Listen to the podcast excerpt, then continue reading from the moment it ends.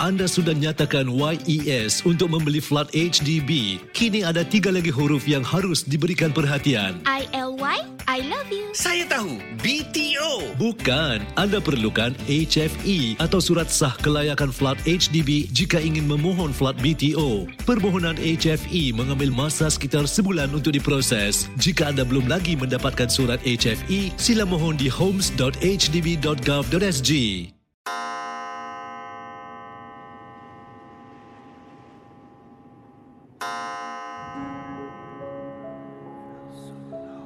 Selamat datang para pendengar Misteri Jam 12.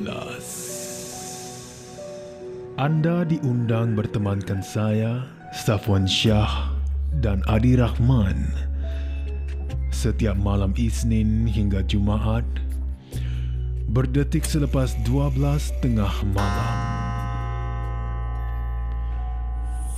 Kisah-kisah misteri anda akan kami kongsikan. Ingat, jangan terlalu taksub atau percaya dengan apa yang dikongsikan dalam gerun malam ini. Ia sekadar hiburan sahaja.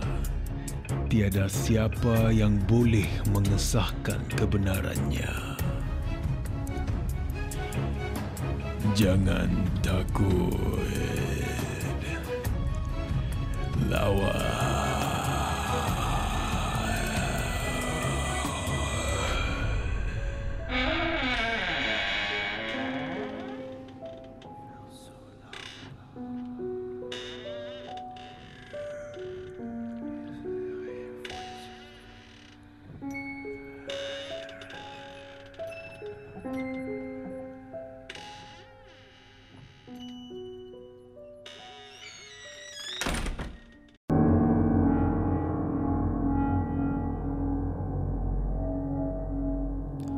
Selamat malam Safwan Syah dan para pendengar Misteri Jam 12.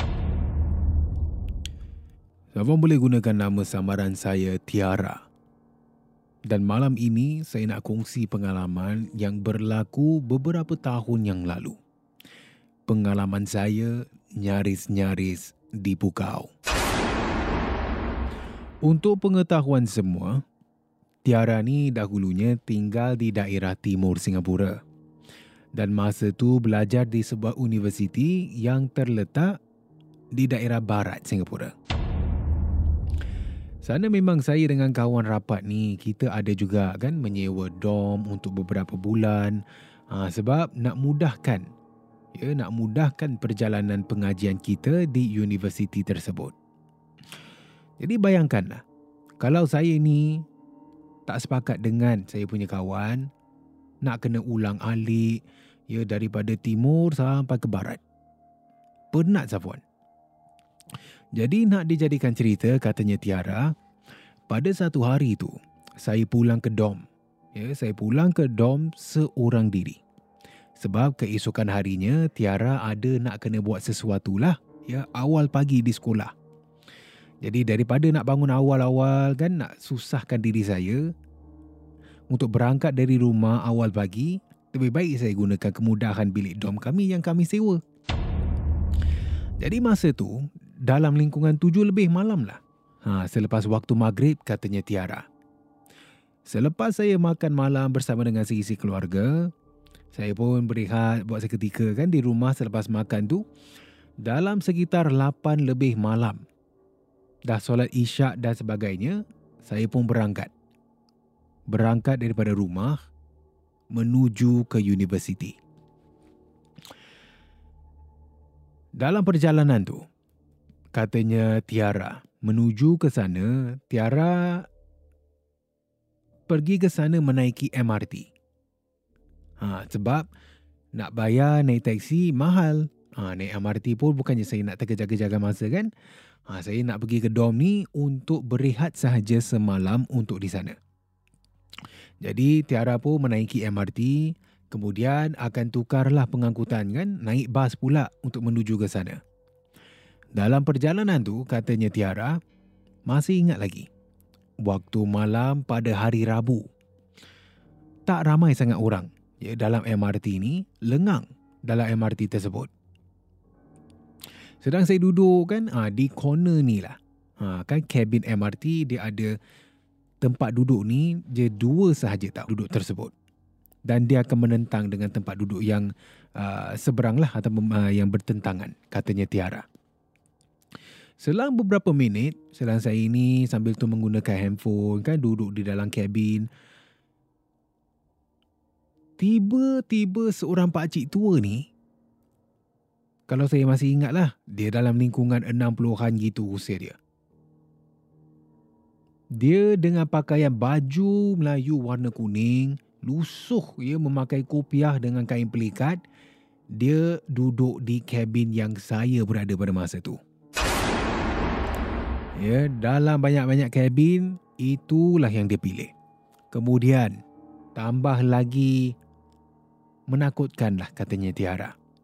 Antara bangku-bangku kosong yang ada ni kan, ha, dia ada yang bangku panjang tu, ada bangku yang mana saya duduk ni lah, cuma ada dua tempat duduk saja. Antara bangku-bangku kosong yang ada, Pak Cik ni boleh duduk pula betul-betul di bangku bertentangan dengan Tiara. Saya pun bila terperasan, ha, saya kalihkan muka lah. Ha, saya angguk dan saya senyum. Sebab dalam kabin tu seperti mana saya katakan, hari Rabu, hari biasa pada waktu malam tak ramai orang. Lengang kabin saya. Jadi bila saya dah angguk kan dah senyum kepada pak cik ni, langsung terus Tiara tunduk dan teruskan menggunakan handphone. Kita ni sebagai manusia katanya Tiara, ada kelebihan di mana kita boleh kesan ya kalau ada orang memerhatikan kita dari jauh, kita boleh perasan Ha, itu deria kita lah yang perasan. Jadi katanya Tiara sedang saya menggunakan handphone. Rasa macam ada orang sedang tenung saya ni. Dan bila saya dongak, memang betul. Ya, memang betul naluri saya ni Pak Cik yang duduk menentang sedang memer, uh, memerhatikan Tiara.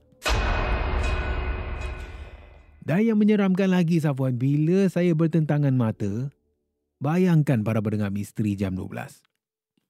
Pak Cik ni bukannya nak pandang ke arah lain. Dia tetap tenung dan memerhatikan Tiara Safwan. Kemudian bermulalah perbualan kami. Ya, Pak Cik ni bertanya, anak nak pergi mana? Ha, dia tanya saya lah. Saya pun jawab, nak pergi sekolah cik. Lama juga perbualan kami ya di dalam kabin yang sangat lengang pada masa tu.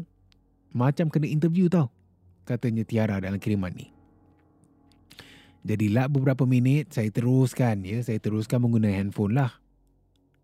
Saya menggunakan handphone sambil tu menundukkan kepala.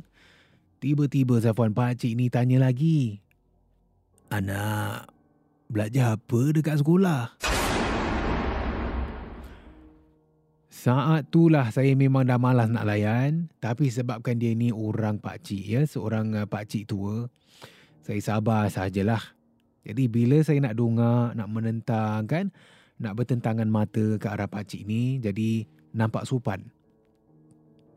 Ya, bila Tiara dongak, sebaik saja bila Tiara dongakkan kepala, bayangkan para pendengar, pakcik ni berdiri betul-betul di depan saya. Dan mulut dia ni, mulut pakcik ni, dia berkumat kamit ya sesuatu dan langsung meniup ke muka uh, muka Tiara. Jadi bayangkan para pendengar misteri jam 12.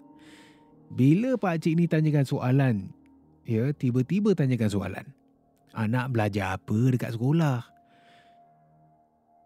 Dan bila Tiara nak dongak kan, nak jawablah dengan cara yang sopan. Pak Cik ni berada betul-betul di depan sambil tu mulut dia berkumat kami. Langsung dia meniup ke muka Tiara. Safwan dan para pendengar misteri jam 12. Sejurus selepas itu, ini saya tak bohong. Secara tiba-tiba bila ditiupkan muka saya. Saya ini menjadi lembik. Ha, handphone yang saya pegang di tangan ni jatuh ke lantai. Dan saat itu jugalah dalam hati ni satu benda sahaja yang Tiara ingat. Tiara berulang berkali-kali dalam hati membaca ayat kursi Safwan. Dan masa tu saya masih boleh perasan, saya boleh nampak lagi. Cuma tak boleh nak bergerak. Dan sekali lagi, bila dalam hati ni saya sedang membaca ya surah-surah suci, sekali lagi ditiupkan muka saya ni oleh Pak Cik ni. Dan kali yang kedua bila ditiup, ditiup muka saya, Tiara ingat Tiara jatuh ke lantai sebab dah lembik sangat. Dan bara berdengar misteri jam 12. Saat tu Tiara memang tak tahulah nak buat apa lagi. Selain daripada membaca dalam hati kan.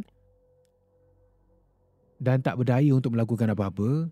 Seluruh anggota badan Tiara rasa lemah. Tapi Alhamdulillah lah. Ya. Nasib baik malam tu juga ada satu hamba ni. Dia pun masuk ke dalam kabin. Ya, kabin yang sama. Dan dapat tahulah saya ni dikejutkan oleh seorang insan ni. Dan Pak Cik tu, ya bila saya sedar, saya dapat ya uh, bergerakkan ya anggota badan saya ini. Katanya Tiara, Pak Cik tu tak kelihatan di mana-mana pun. Tapi Alhamdulillah lah, saya pun tak kena apa-apa yang serius. Tapi malam tu, mengajari saya sesuatu. Sejak kejadian itu, Tiara selalu akan amalkan untuk membaca ayat kursi dan sekurang-kurangnya surah-surah suci untuk melindungi saya daripada ancaman buatan orang ni. Saya tak tahulah kenapa saya ini dipilih untuk menjadi mangsa dan siapakah Pak Cik tu. Terima kasih kerana mendengar Misteri Jam 12. Terima kasih kerana rancangan satu jam ini jam 12. seperti mana yang selalu diingatkan.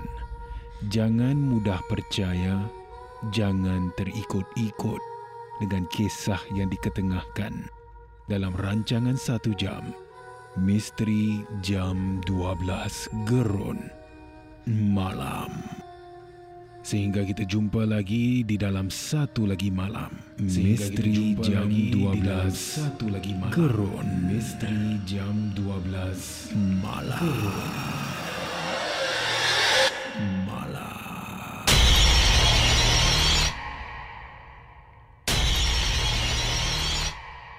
Jika anda ada sebarang kisah-kisah seram, kisah-kisah misteri, boleh kongsi bersama saya Safwan Shah di WhatsApp Ria di 97868464 dan juga anda boleh hantarkan di Instagram Safwan Shah ataupun menerusi email rasmi kita di mj12 at mediacorp.com.sg.